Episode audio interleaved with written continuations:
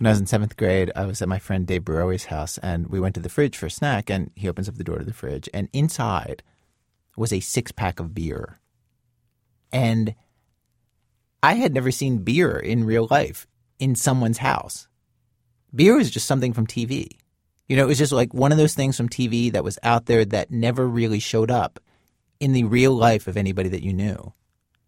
And I say this knowing how this sounds, how sheltered this sounds, but my parents were Jews and I grew up on this block in suburban Baltimore where everybody was Jewish and just people didn't drink when I was a kid. I did not see booze in people's houses. But this was seventh grade and I was getting off the block for the first time. And seeing this beer, it, I remember it seemed dangerous. It seemed actually dangerous. I remember thinking the Barowis have this secret, this dirty little secret. Mr. Barowi suddenly seemed capable of anything. But at the same time, the Barowis were really great. I, I used to go to the ocean with their family during the summer. They were great. And I remember I had to rearrange in my head all of my half baked ideas about alcohol to accommodate the thought that normal people drink which I guess is what happens when you see a little more of the world. I was like the first bird, bird among all my friends, and nobody could believe that I got visa to go to America. Valentina was 24 when she left Odessa in the former Soviet Union to come work in the United States. And after two weeks here, she had a sudden and very urgent need to go to the store. And I went to the supermarket to get what I need, my feminine hygiene products. And it took me probably long, long time to find the right aisle. And I saw the rows of tampons, maxi, mini, super, with wings, without wings. Got that? It was overwhelming. Maxi, mini, super, with wings, without wings. And thinking, I don't know what they're using for. Was first it was very interesting, then it was confusing, and then it was sad, and then it was uh, frustrated. It was a very very sad experience for me.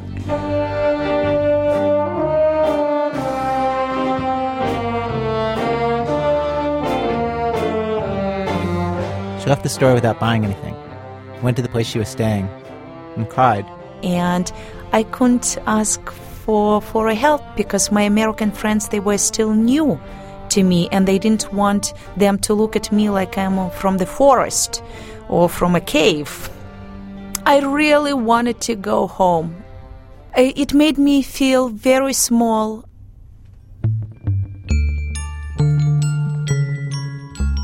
You know, sometimes when the world gets bigger, it's great. One of the uh, regular contributors to our program, Starlee Kine, tells uh, this story about her dad. Starlee's family's house was so chaotic when she was growing up. They never ate regular meals together. Nothing was normal. That um, after she moved away from home, whenever she would fly back to see her family, she would actually stay with a friend, not with her parents. And uh, her dad would come and hang out with her at her friend's house. And after her parents split up, she was staying at her friend Allison's. And usually, when he comes over, he'll just kind of walk around asking lots of questions and he touches everything.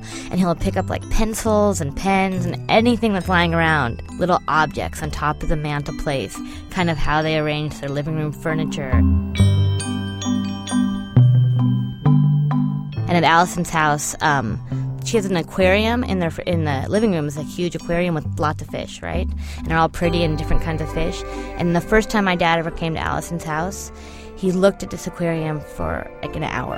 And I thought he was really into fish or something. Like I didn't understand what was going on. And then he started asking Allison all these questions like who feeds the fish in the in the house and where's the fish food kept and all this kind of thing. And then Allison would be all like either I feed it or my brother feeds it or Ben feeds it someone around and my dad got really confused and he was like I don't understand like wouldn't you overfeed it if you guys are all feeding the fish and she'd be like, no, we just, you know, we just know who's fed it before. And he's like, I don't, like, do you, how do you communicate? He just was really confused about how they communicated this information to each other.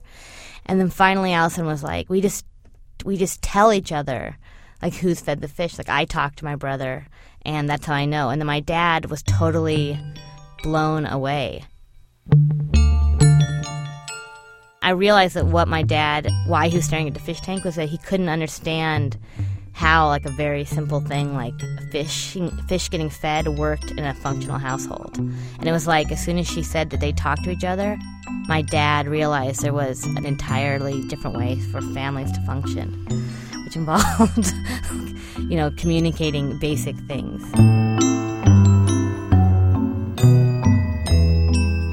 You can travel to another continent to see how the rest of the world lives. Or you can do that sitting on a couch in a house that's just 10 minutes from your own. I think it was um hopeful. Like, you know, I think it's always when you discover that the world is bigger or there's something new that you haven't known, like a, a different way of doing something, it's pretty exciting. But today on our show, the big wide world, and how it's both exciting and frightening when you head out to discover the new things you hadn't known. From WBEZ Chicago, it's This American Life, distributed by Public Radio International. I'm Ira Glass. Our show today in two acts. Act one, Teen Wolf Blitzer. Act 2, I've got the whole world in my hands. In that act, a girl who cannot see wanders around a place that she's never been and tries to figure out not just if it's safe or dangerous, but at a much more basic level, where is she? Stay with us.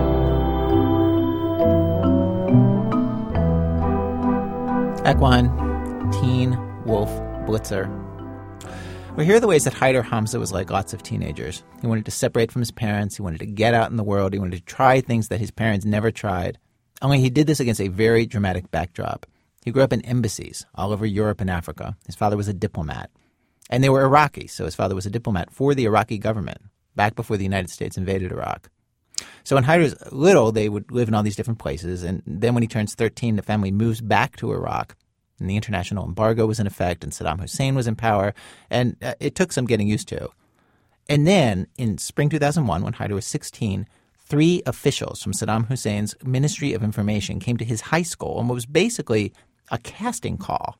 They wanted students, they wanted outgoing, personable students, especially students with good foreign language skills, who would be willing to do a job for the Ministry of Information, a job where they would be representing Iraq on the world stage. So Haider went out for it and he got hired. And he was in that job three years later. By this time, he was 19 when the U.S. invasion was looming, which is when our story begins. Gideon Yago tells more. Haider Hamza was a professional teenager. This is how his job worked. Say a group of Japanese dignitaries were coming to Iraq. The Ministry of Information would call Haider and a couple of other teenagers to come and be the face of Iraqi youth at a get together. Or some foreign journalists would show up and want to do a story about Iraqi teens. Well, the Ministry of Information would assign Haider to be the subject. Or Haider would work as a fixer, helping reporters to find other people to interview, other kids, people who wouldn't say anything too bad about the regime.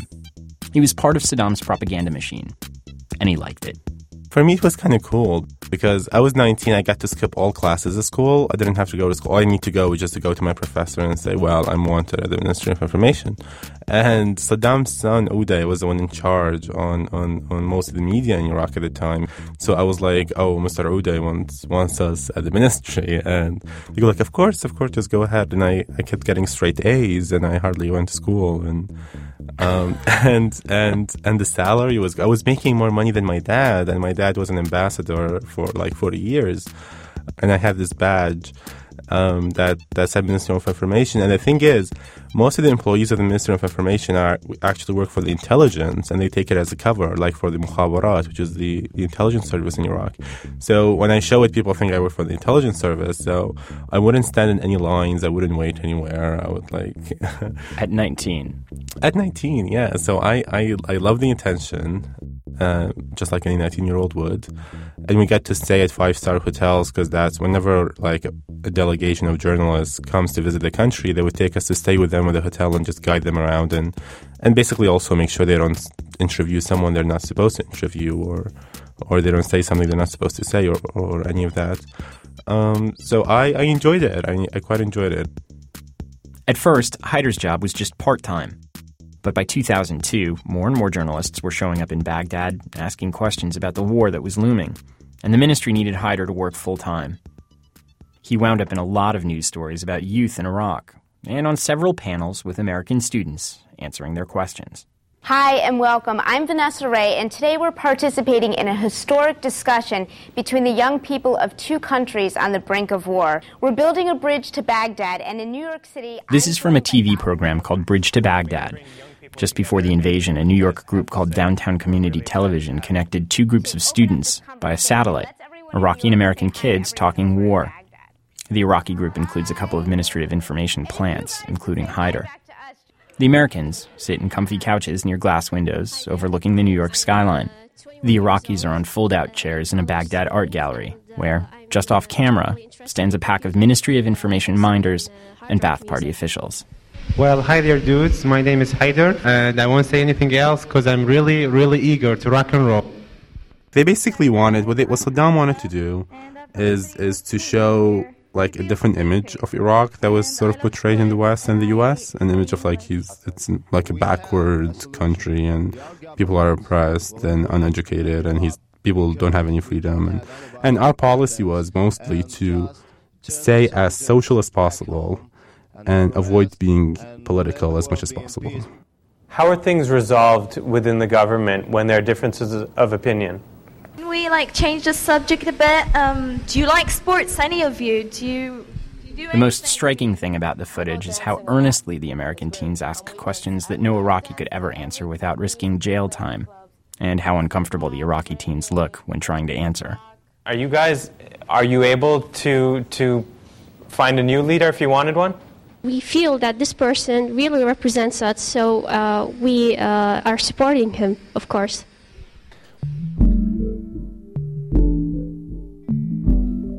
Haider generally didn't spend a lot of time dwelling on the bad things that Saddam's regime had done. Sure, Saddam had run Iraq with an iron fist, but this didn't seem all that different from the leaders of Syria or Saudi Arabia or lots of other countries in the region to Haider. And living in Iraq, you didn't exactly hear details about Saddam's atrocities. People didn't talk about those things. They were rumors, vapors, hard to be sure of. Meanwhile, every time you turned on a TV or opened a textbook, there he was, smiling benevolently. Papa Saddam, like a member of your family.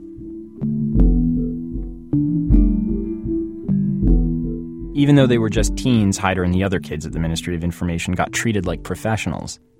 Before press appearances, they'd be exhaustively prepped, sometimes for days.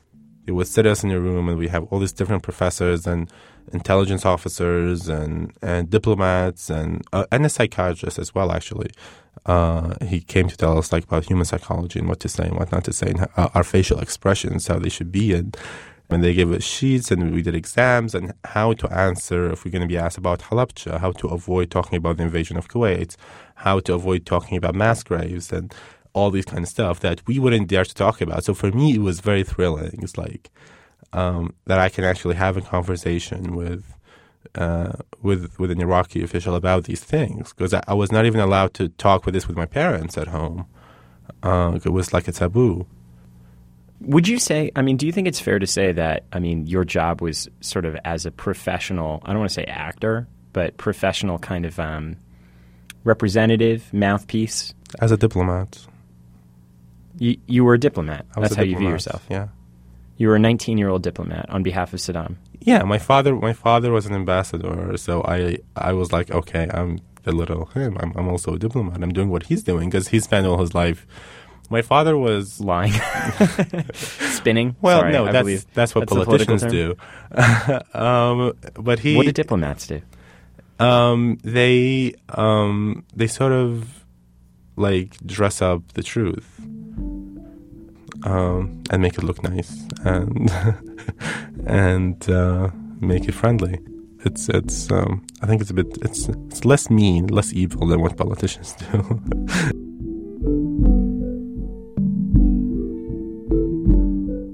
Haider's father used to tell Haider being a diplomat was the safest way to work inside the regime. If you're in the foreign service, he'd say, you can live abroad, they can't monitor you too carefully, and they can't ask you to do things too terrible. The worst thing they can ask you to do is lie.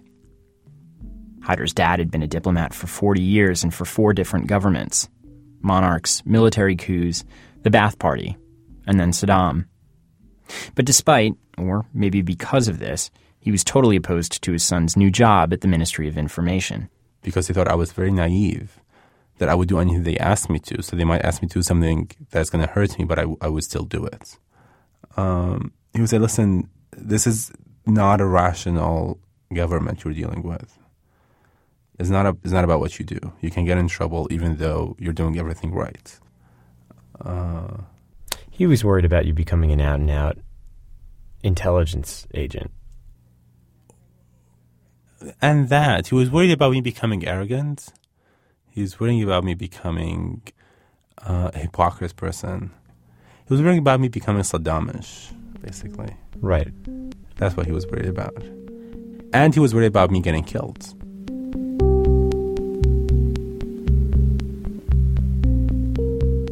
Haider tuned his father out. He was 19, and like most self respecting teenagers, felt that he could handle making decisions on his own. But the Ministry of Information gig didn't just creep his father out. I remember my best friend, um, at the time, he, he didn't hang out with me anymore because he said, listen, you're going to get in trouble one day, and I don't want to be dragged down with you as well. Uh, what does that mean you were going to get in? Well, he mean, it means that on one of the shows or one of the interviews, I'm going to say something stupid or I'm going to slip and say something I'm not supposed to say. And then, and I think something close to that happened. I remember I was interviewed by ABC, uh, ABC Australian. And at the time, they did a whole documentary, like they would follow me around, we would go to a football match, and they would film a football match with my friends and stuff like that. And I think it was at the stadium, they were asking me, What do you think of Saddam? And uh, I've, I've seen Saddam, I met him once back then. And they said, What do you think of Saddam? And I just posed, and I said, I think he's uh, very polite. And they said, and I was like, that's it. And it's like, what do you mean that's it? It's like very polite. Is that all you can say about him? Then they said, well, is he like the best? And I said, well, no one is perfect. He's not a prophet or anything. So he definitely has some merits and demerits, just like any other person. And I kept it to that. Um, I thought that was not offending, but people disagreed back at the office and they said, How dare you say that he's just like any other person? He's not, he's Saddam. Haider spent a night in detention answering intelligence officers' questions about his relationship with the reporter and his feelings about Saddam. But maybe because the war was looming and there were bigger fish to fry, all Haider got was a reprimand. He went back to work at the ministry. In the days leading up to the invasion, Haider spent most of his time at the ministry. School, classes, family, and friends all took the back seat. Haider filled his days doing interviews, hosting delegations, and working on songs and poems for Iraqi youth radio. Overseeing his work was Dr. Huda Amash. Her nickname, when she wound up on the coalition's deck of cards a few weeks later, was Dr. Germ for the work that she'd done in the development of Iraq's biological weapons program. But to Haider, she was a kindred spirit Every day, she helped him and the rest of the Ministry of Information's Junior League craft their messages and toe the party line. Working with her, Haider felt important and safe. I, I have to confess, I was enjoying this for a while that I, I, I forgot how serious this is.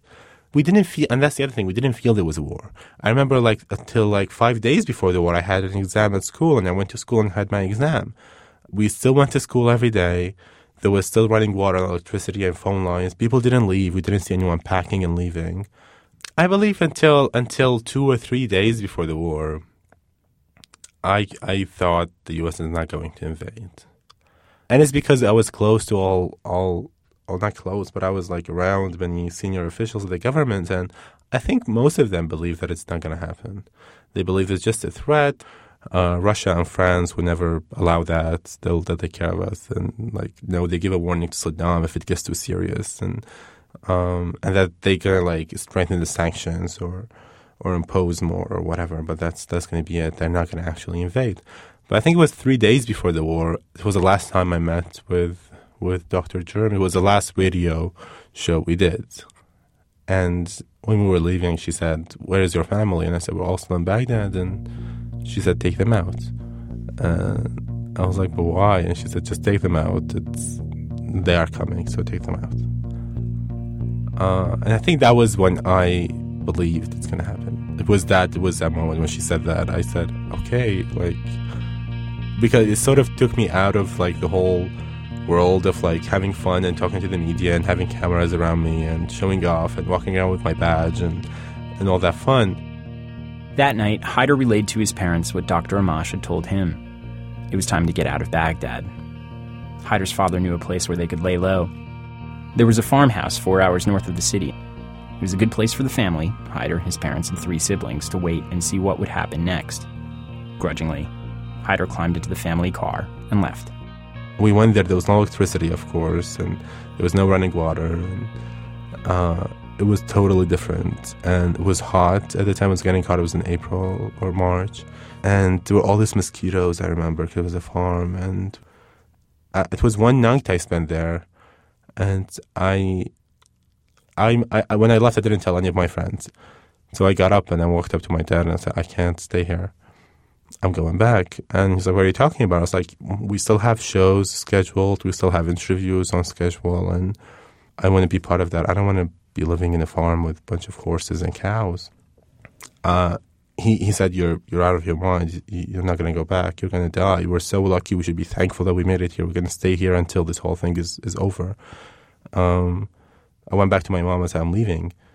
Uh, she knows that I cannot handle it there. She she wasn't. I mean, it was it was it was not a way to live. It was like you have to sleep on the floor and you have no electricity. They didn't even have a bathroom. It's like they had something that they call a bathroom, which is like you have to walk forever out in the middle of nowhere. And I was like, I can't live like that. Um, it's like I'm a celebrity, you know. It's like I don't live like that. I'm used to being in cars and exactly having a badge.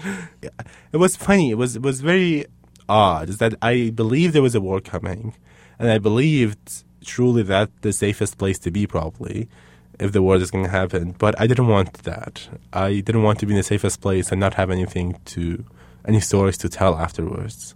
It's like I was like, but I, I believe this whole thing is going to be over one time, and then I'm going to be meet back, and they're going to say, okay, told us how was the time in the war. What I'm going to say is like that I spent it with cows and sheep and like the middle of nowhere. It's like no, it's like no, I you were going to need some stories. Exactly, I, I can do better than that.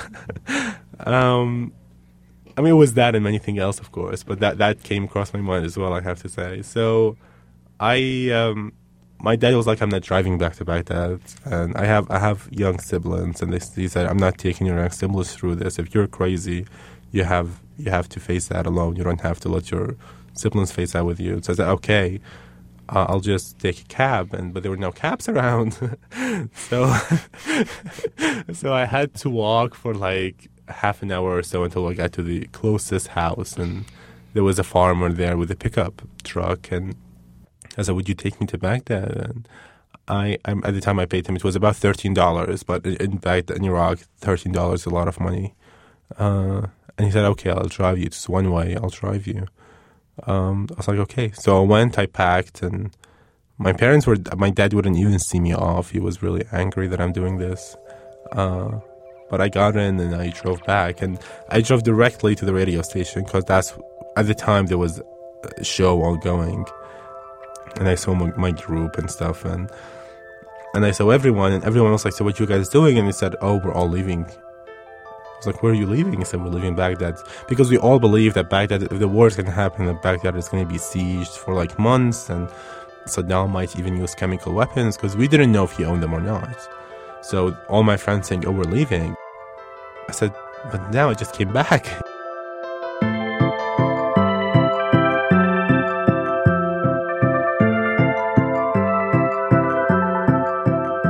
So I realized I just made a mistake by coming back. I should have just stayed there. And all of a sudden, the life of cows and sheep didn't look so bad. and I said, well, maybe that was the the, the best option, and, I should go back. Um, so I I um, I called the driver. I was like, I want you to drive me back to uh, to that uh, farm.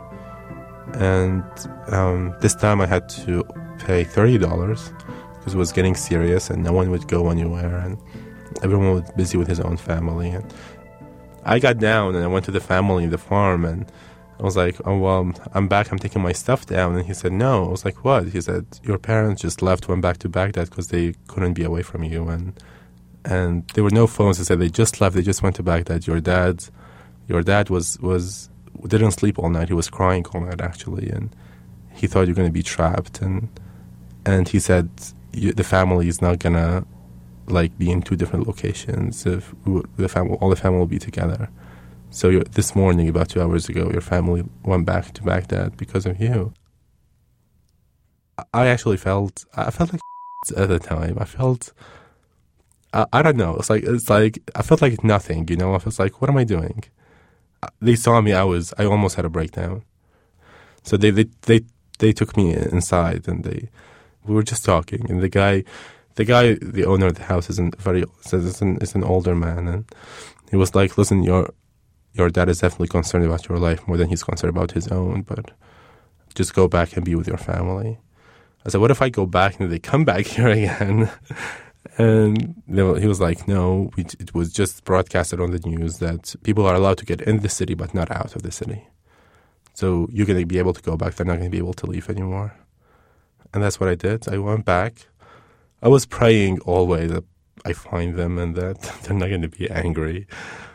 Uh, so I I went back. I went back home, and I saw their car was parked outside, so I knew they were there.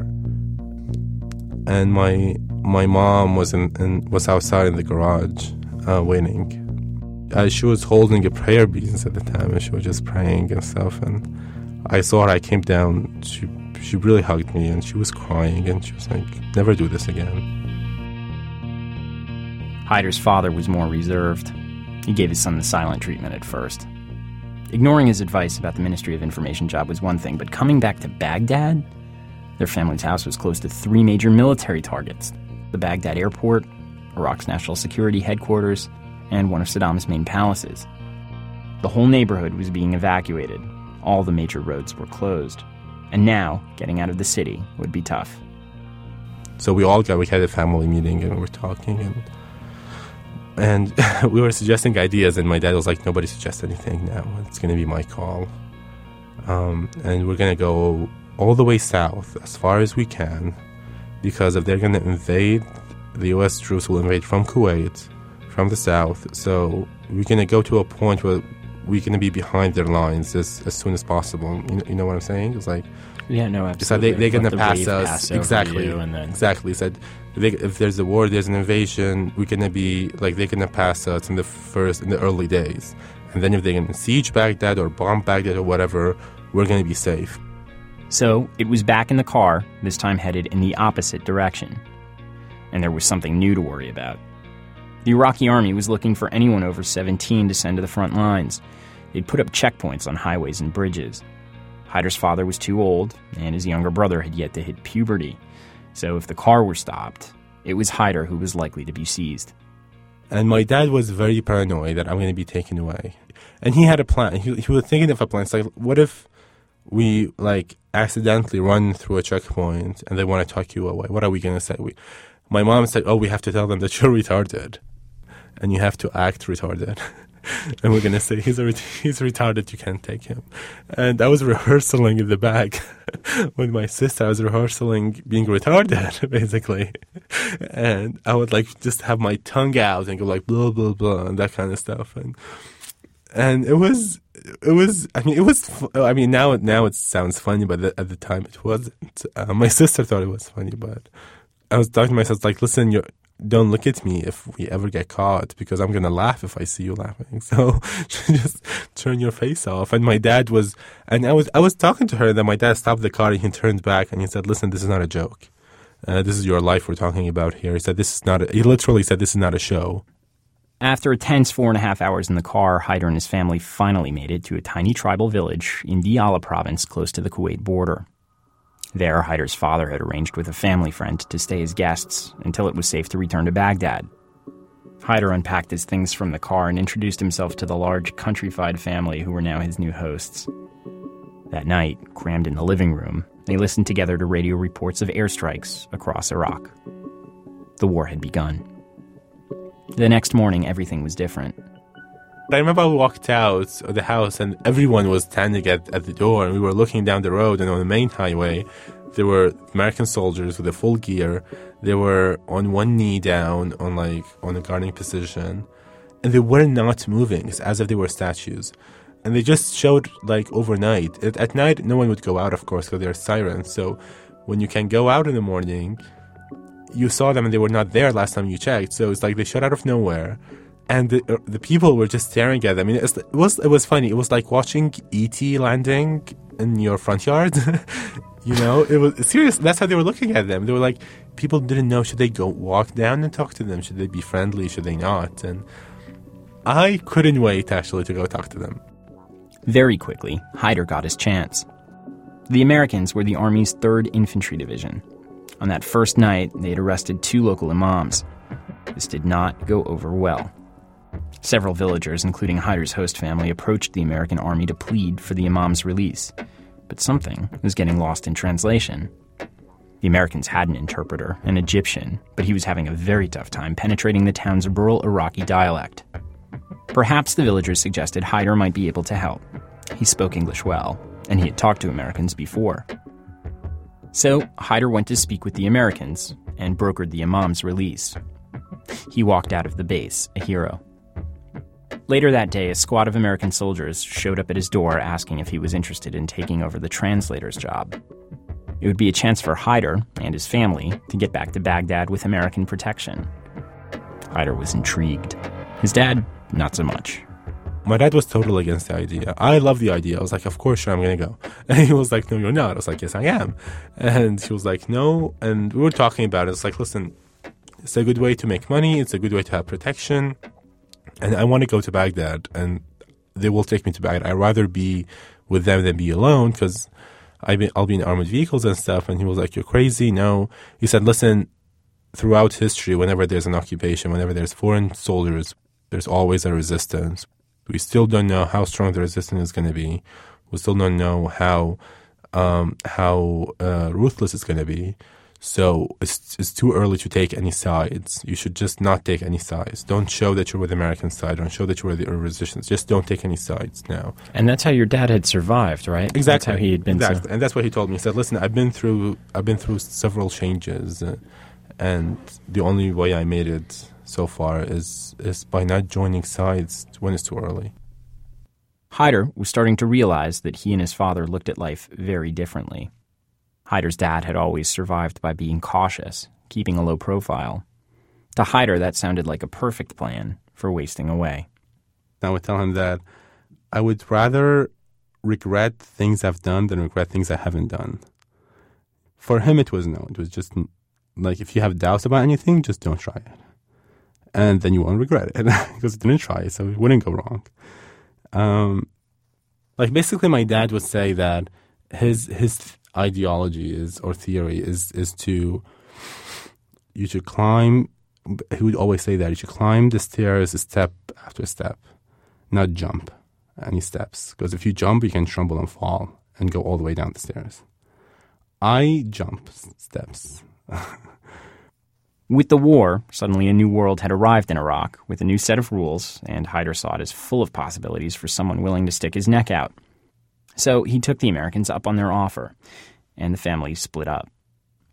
Haider would ride back to Baghdad with the Americans in a Bradley assault vehicle. His father and siblings would stay behind. His mother would keep an eye on Haider following the American convoy in the family car. About an hour and a half outside of the city, Haider saw smoke over Baghdad, and as they got closer, wreckage from the U.S. assault. I remember when I saw all that, I saw all the all the military vehicles completely destroyed. We saw all the destruction, the houses, all the headquarters of the Ba'ath Party knocked down.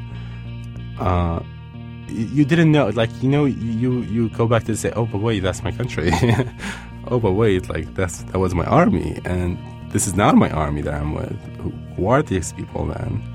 and that's when you start asking that. And then I was, that's when I remember that's when I said, you know what, I I want to be with my family. I want to be in the car. I don't want to be in a Bradley.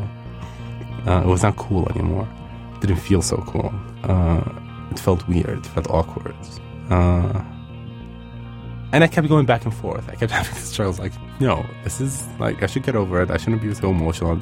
Saddam didn't represent me anyway. Saddam was not a it was it's not it was not a democratic regime that we had. It was a dictatorship. So that wasn't my army anyway or my country. Then you go, no, but it is. Like, and it was very like you had this conflict going on all throughout throughout the roads. Just a month before, Haider was working for Saddam Hussein, and now here he was riding into town with the invaders. His father had warned him about picking sides too soon, and he was starting to regret the one that he'd picked. So, shortly after he got back to Baghdad, Haider quit his job with the Americans.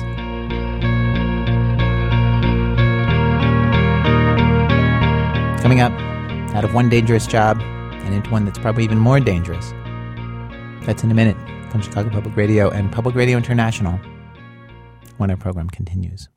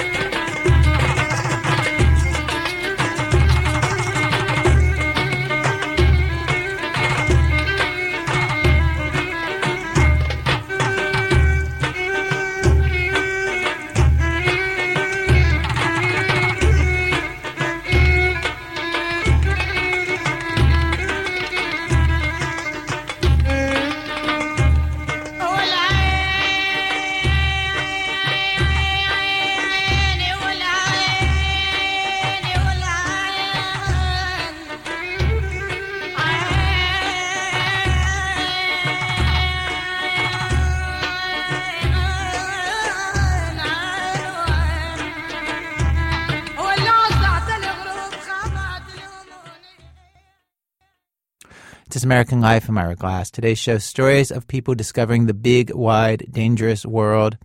Gideon Yago's story about Haider Hamza continues. Haider spent his days at home, and his father, sisters, and brother had returned from the south. There was no running water in their home, no regular electricity in Baghdad. He was 19, packed in the house with his family, hot, bored, and with no exit strategy. If he was going to stay sane, he needed to get out of the house. So he decided to look for work as a translator. He got a job with Reuters and later with ABC News.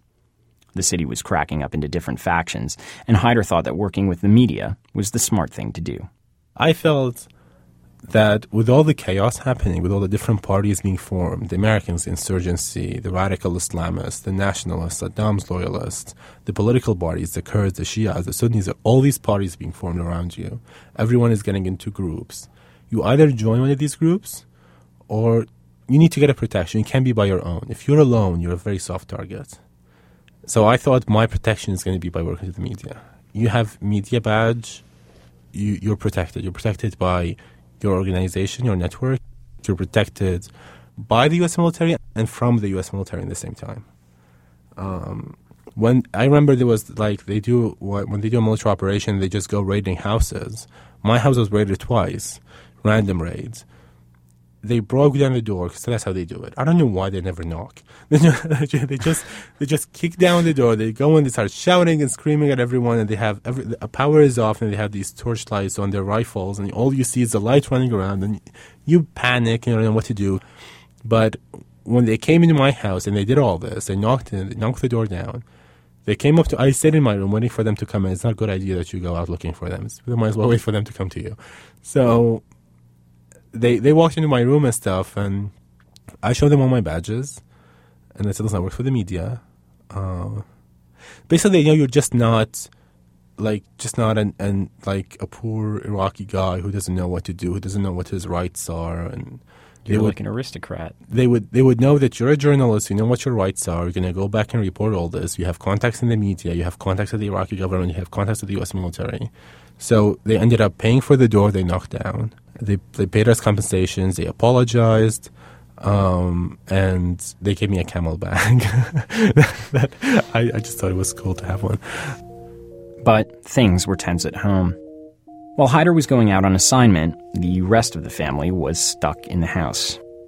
His father was retired, his oldest sister had dropped out of Baghdad U, and his little brother and sisters had stopped going to grammar school classes. Once again, Haider's dad would make noise whenever his son would come home about Haider's decisions, his job. He thought they were too risky, too public. Haider began to lie, telling his dad that he spent his days chained to some desk filing papers, stuff like that. Instead, he was in the field covering the Marine offensive in Fallujah, or at interviews with heads of state in the Green Zone, or covering Saddam's trial. Then, the city really started to go nuts. Remember the TV show that Haider had participated in at the beginning of this story, Bridge to Baghdad? A few months after the invasion, the producers came back to tape a follow up with the same teens, only this time, no Ministry of Information minders. They wanted an honest conversation, where the kids were free to speak their minds. The Iraqi teens agreed to do the show, but on one condition that it would not air in the Middle East. It was mid 2003, and the stances that you took in Baghdad were starting to have very real repercussions. The kids were assured that the show wouldn't make it onto the Arab airwaves, but somehow, without the producers at Downtown Community Television knowing, the program found its way onto Al Jazeera. For a week leading up to the airing, Al Jazeera heavily promoted it using the most inflammatory clips from the Iraqi teens. Here are two Saif and Waleed. I've waited to say this word for 19 years. I hate this man. Saddam Hussein, of course, everybody knows that he's a big dictatorist. Uh, we're glad to get rid of him. We don't agree with him. There's actually nothing that bad in the show, mainly Haider and the rest of the kids talking about how devastating the invasion and occupation had become. But Haider was nervous, particularly because the show ended with one of the teenagers playing a new song that he'd written with his heavy metal band. It was called Saddam Sucks. Changing devolution, enjoy of demolition, a job for generation, and the needless waiting. I, I knew it was going to be aired now, but I was I remember I was I remember my, my mom also went in to pray that no one would watch it. Prayer for low ratings. yes, exactly. She was she was praying that nobody has electricity, no one's going to be able to watch it, Is- and I'm not going to get in any trouble.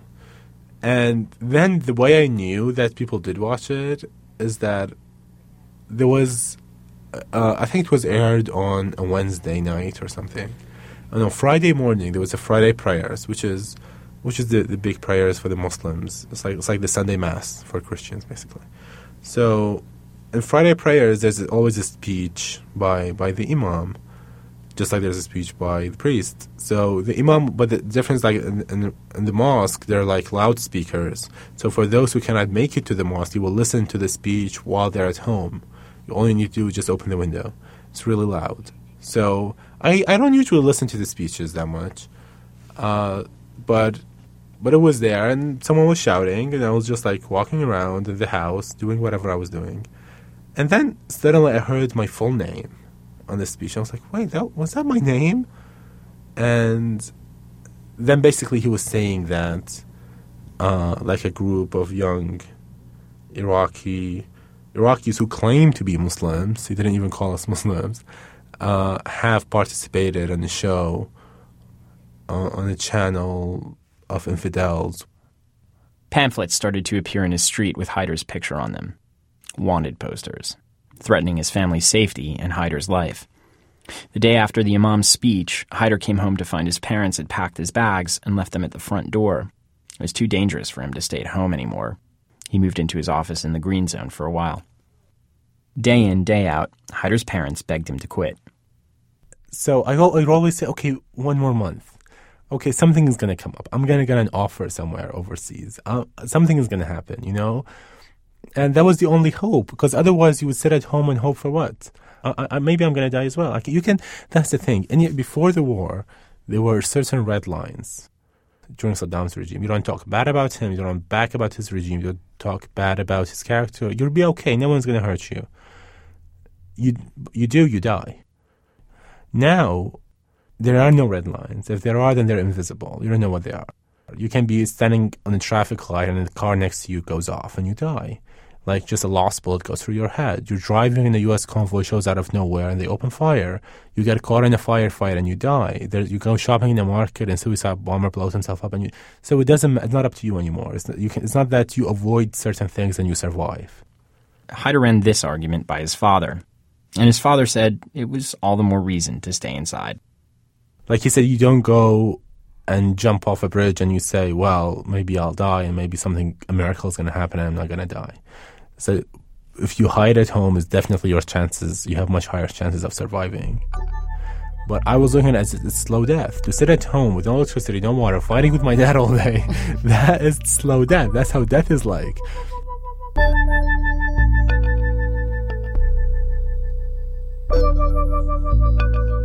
That my world was much bigger than my parents' world. That was the problem. My dad's world is his home and his kids. It's not even the neighborhood because he cannot go out. That's th- that's his world. So that's why for him I mean so much because his world is so small that everything in it just means everything. My world was much bigger. My world was like media with globalization. That's the world. My world is like America and Iraq and, and Britain and the coalition forces and everything. That's my world. So my world was much bigger than that. So will I give all this up and like go to the much smaller, limited world? I can't. You can't. After a while, you can't. You just can't. So when it came to your dad trying to be a parent, did he even have a chance? Well, that's what that's what that was the struggle. He he had the feeling that he doesn't he's not needed. I don't need him. I don't need a dad anymore. Which I'm sure was not easy for him.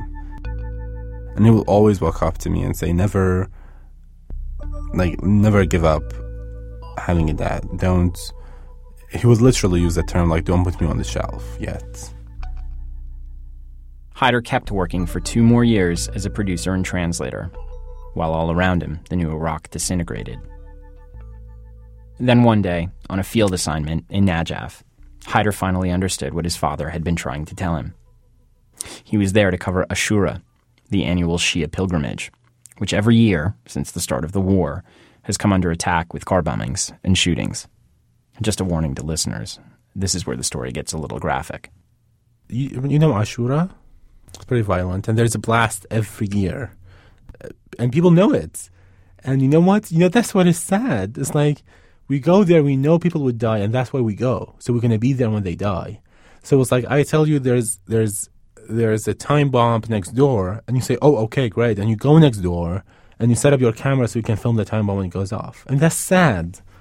So they would we would they would get us and say, okay, there's Ashura, people are gonna die. You have to go and be ready and get us a decent life position so we get we get a good shots of people dying. And th- that's the level that we got there, and we do it. And three million people gather. They know some of them are gonna die. They still come. And I didn't tell my parents. My parents were like, "If you're gonna go to that, that's suicide. If you're gonna go to that ceremony, because people are gonna die, you're gonna be one of them. Don't go." So, oh, I promise I'm not going. I had to go.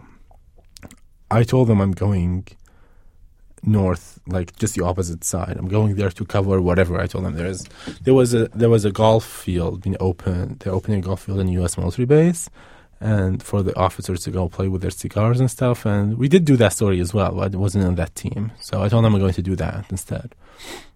I went down there and. Uh, the, the last day of the ceremony, we knew there's going to be something. All the cameras were rolling 24 hours because we knew it's going to be any second we want to catch it. I mean, you see how you see how crazy it is. So we were rolling, and it happened. There were seven blasts, series of seven blasts in a row. Uh, about 400 people were killed. That's a lot of people. And I remember the scene which you see when the blast, when the bomb goes off, you actually can you can see the bodies just flying in the air. And I was down with the crowd at the time, we, I was looking at my trousers and my pants, and I saw these tiny pieces of human flesh just stuck to you. Just, I didn't know what they were in the beginning. I was looking, I was like, that's meat. And I was like, wait a second, that's human flesh.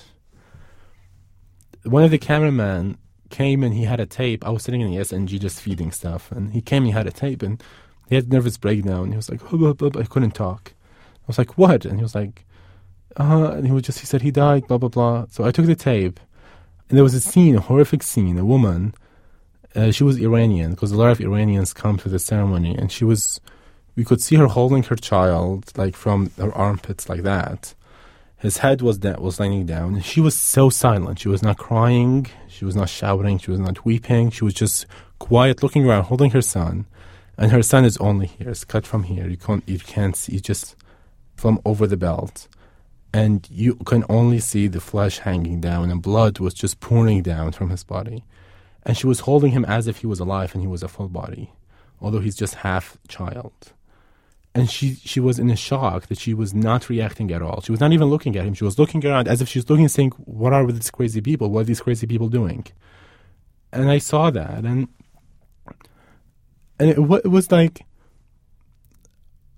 I I I thought of my family right away and as I have to call them. I called my family, and my mom picked up the phone. She was already crying, and she was like, "I saw the news. I know you're there."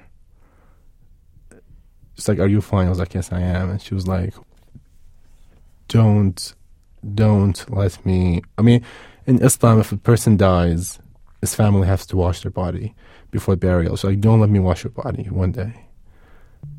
And I was like, I'm not. Um, she said, I'll go talk to your dad. Your dad knows as well.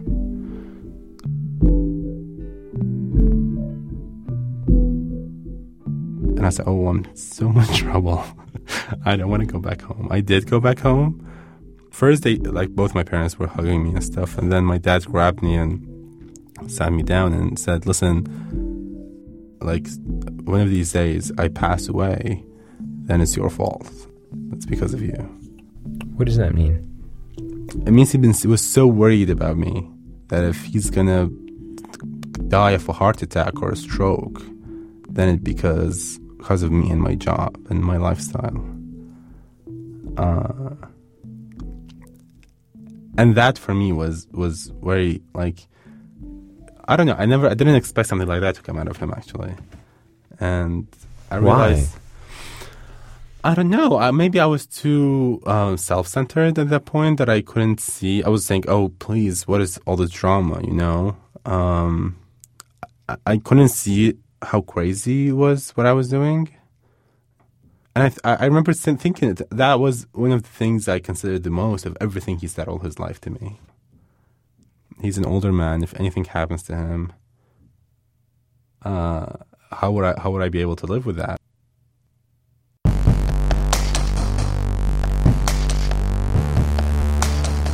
Haider decided that he had to leave Iraq. An American employee for ABC, whom Haider had met during the Saddam trial, told him about the Fulbright Scholarship. It was a chance for Haider to study in the U.S. for free. He applied and won. A year later, Haider was on a plane to New York. I I haven't seen my parents in, in about like since since last August, so I know they're really proud. I know he is really proud, especially now. Um, I know he changed. Uh, he changed his thought about me. I think he's he's now wondering. You know what? Maybe he was right. Uh, maybe the kid knew what he was doing. Maybe this is a different time, and I just I'm just the old school, and that doesn't doesn't work, work anymore.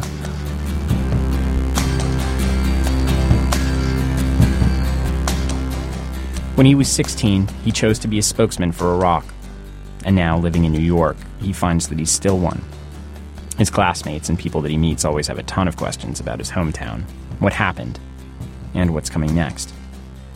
Though Haider says living in America, on the Fulbright Scholarship, with the US government paying for his college classes, it's confusing. I mean, it's very weird. I have a whole mix of feelings here when I came. After all, I'm in the country that's in a war with my country. At the same time, I love this country and I wanted to come here for so long. It's my childhood dream to come to New York. But America, but that was before the Americans invaded Iraq. So that makes it very, I don't know, it, makes you feel weird. It makes you feel, you makes you feel guilty. Do I, do I fit here? Do I belong here? I still don't know. I still don't know that. That story from Gideon Yago.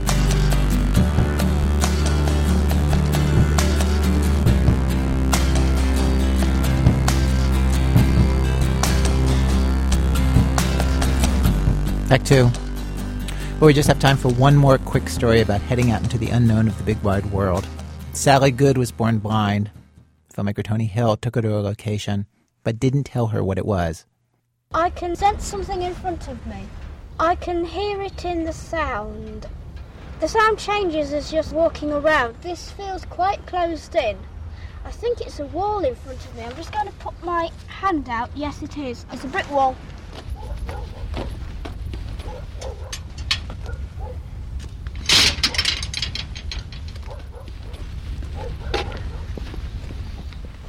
Oh, we're walking up onto the grass now. Oh.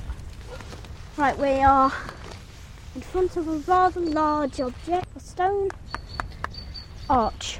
About my head height. Another stone structure. This again is standing on a pedestal like a tower. This one is kind of cylindrical. A cylindrical tower this is standing on, and then it comes up to a, a long barrel shaped stone object just placed on the top of the tower horizontally, and then on top of it there's a, another cylindrical object placed vertically on the uh, long barrel. Bang. Lots of bangs going on. I don't know quite what's happening, but there's, you can hear, there's quite a lot of birds. Twigs underfoot. Well, well, this is uh, quite a big, rectangular, extremely tall, extremely wide stone block. Now I'm going to follow this to see where it goes. Oh, it goes a long way. It's going to the right now. It's a huge place. Oh, to the right again it's gone. Oh, I've just nearly fallen over another stone structure. The wall is now on our left, and I'm following it round to the left. It's just a great big, huge stone wall, and a big metal object, a cube-shaped object, going way up, higher than me. I haven't the faintest idea what this could be. Following the wall again on our left. Oh, there's a bit sticking out there. Like a cupboard door. Might have had a... No, I wouldn't have had a picture on it, surely. No, it won't open. Hmm, that's interesting. This is a clock, but I can't see where you'd wind it. Following the wall around again to the left, we're on the path now. It goes in a little bit. We've reached a big... Oh! There's an echo. Hello? We've reached a big wooden door, and the right of it is a handle, and just above the handle is a, a sort of a catch that you push down, a bit like on an outside door. Wall's coming round to the right again. Hi, another one of those metal cubular objects. Mhm. And I found a window. I think that this could possibly be a church. The reason I say that is sometimes church windows are like square shapes and diamond shapes. So I think this possibly might be stained glass, which means we are by a church. Oh, we're walking up onto the grass and now a stone table on a big platform. Um, there's some more lettering here, and I'm trying to work out if it makes any sense to me. Um, that looks like an S or a two. Not sure. I hope this a bit worn away. This is another stone structure, but I haven't really worked out what they're supposed to be yet. Oh my. the only other thing I can think of is gravestones. Sally Good at the churchyard at Radbourne, Derbyshire. That story was produced by Tony Hill with thanks to Sally Good and the Derbyshire Association for the Blind. The story is called A Sense of Place, part of the Audible Picture Show, which is a collection of stories that they call a dark cinema. It is at www.audiblepictureshow.org.uk. Thanks to the Third Coast International Audio Festival, where we heard about this. Thanks also today to Jon Alpert at Downtown Community Television, Michael D. Benedetto at Next Next Entertainment, Waleed Rabia, David Novak, Davey Rothbart, Michael Lessie, and Bob Lesser. This American Life is distributed by Public Radio International. Support for This American Life is provided by the Saab 9-3 family, offering three distinct models, each capable of taking the driving experience to a new altitude. Saab, born from jets. Learn more at SaabUSA.com. And Showtime, bringing a new season of real-life stories to television including this past week's story we did with Haider Hamza from today's radio show, This American Life, the television show. New episodes every Sunday night at 10, 1 800 Showtime, or SHO.com. WBEZ management oversight for our show by our boss, Mr. Torey Malatia, who just never can decide. Maxi, mini, super, with wins, without wins. I'm Ira Glass, back next week with more stories of This American Life. PRI, Public Radio International.